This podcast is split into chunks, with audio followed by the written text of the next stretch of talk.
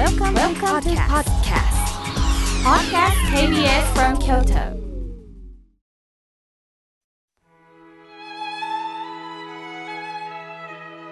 改めまして僧侶の河村明慶です今日の法話のテーマはストレスはなぜたまるのかについてお話しいたしますいよいよ12月に入りました今年も約1ヶ月で終わりです私が今胸を痛めるのが世界での戦争もそうなんですがこの日本でも毎日のように電車が人身事故で止まってるということです。理由は想像がつくと思います。辛いこと、自分では解決できないショックなことがあると、もう生きていても意味がないと思ってしまう。そして死にたいと思ってしまう。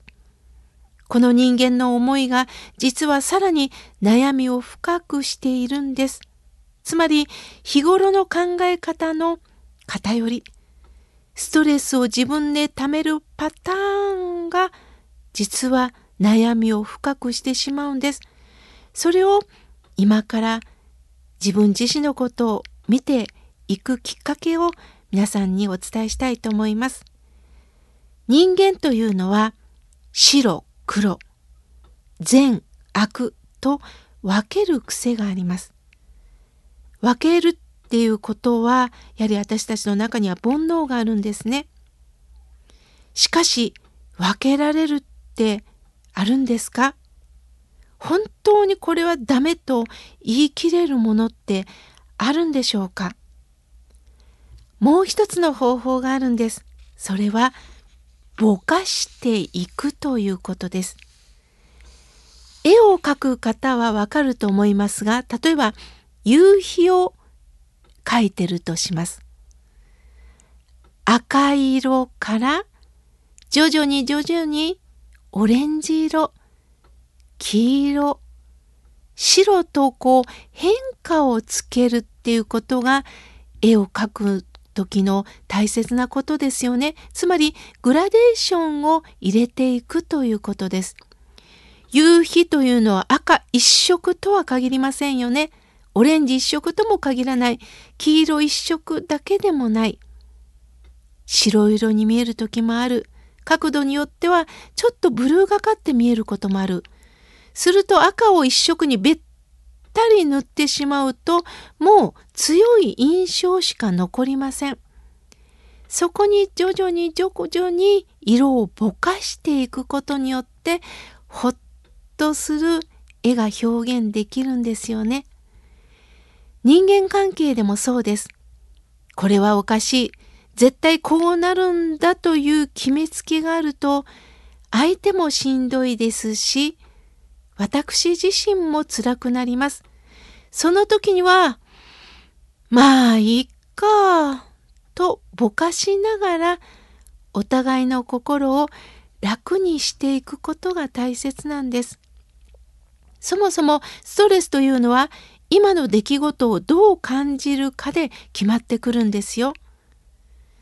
先日ある方が病院に行って検査の結果が悪かったそうです。そしてさらに詳しい検査をしましょうと言われても本人は気が気ではありません。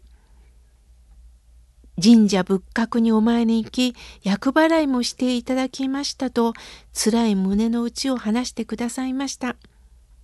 嫌なものは仏さんや神様に払ってもらいたい取ってもらいたいという気持ちはもう嫌なもう気持ちは痛いぐらいにわかります。これが人間の弱さなんですね。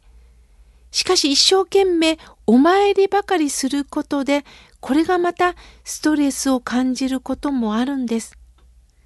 本人はわからないかもしれませんがそのことに縛られているんです。それが体や心を固くしてしまう可能性があるんです。人間関係でもそうですよね。例えば A さんという人がいます。その人はとても仕切り屋で常に人のことに関心があり自分の私自身のことも構ってくれる人です。ましてや相手の生活のことまで指摘をしてこられます。それを受けた B さんは、ああ、嫌だ。鬱陶しい。もう人の生活のことまで関わらないで覗かないで。何でも仕切らないで。あの人と会うだけでイライラするとストレスを感じる人もいるでしょう。今度は C さんはいつも親切にありがたいなと思うかもしれません。今度は D さんはへえこんな人もいるんだなってさらっと流す人もいるでしょう。その A さんをどう感じるかによってストレスは生じてくるんですね。別の人にとっては大して気にもならない平凡な人に見えてもまた人によっては出しゃばりでいつも目立ちたがり屋でも嫌だなと思うこともある。すると受け止め方で変わるということです。正義か悪かの両極端で物事を判断してしまうと私たちはそのことによってイライラします。もちろん決めなければいけないこともあるんですが人間関係の中ではある時には自分自身が追い詰められた時にはその中間で見ていくことも大切なんです。先日あるコマーシャルのキャッチコピーがとっても印象的でした。消しゴムは消すだけの道具ではないというんです。消しゴムは消すだけの道具ではない。でも私たちは鉛筆で文字を書いたりすると消しゴムを使うってことは間違った時に使うと思いますよね。するとこのコマーシャルは光を出す役目もあるんだと。鉛筆でデッサンをしている学生が人物を描いている姿が映し出されています。その影を作るのに消しゴムで消していってるんです。すると影をつけるために今まで鉛筆でガーッとデッサンしてるところを消しゴムをスッスッと入れることによって白くなる。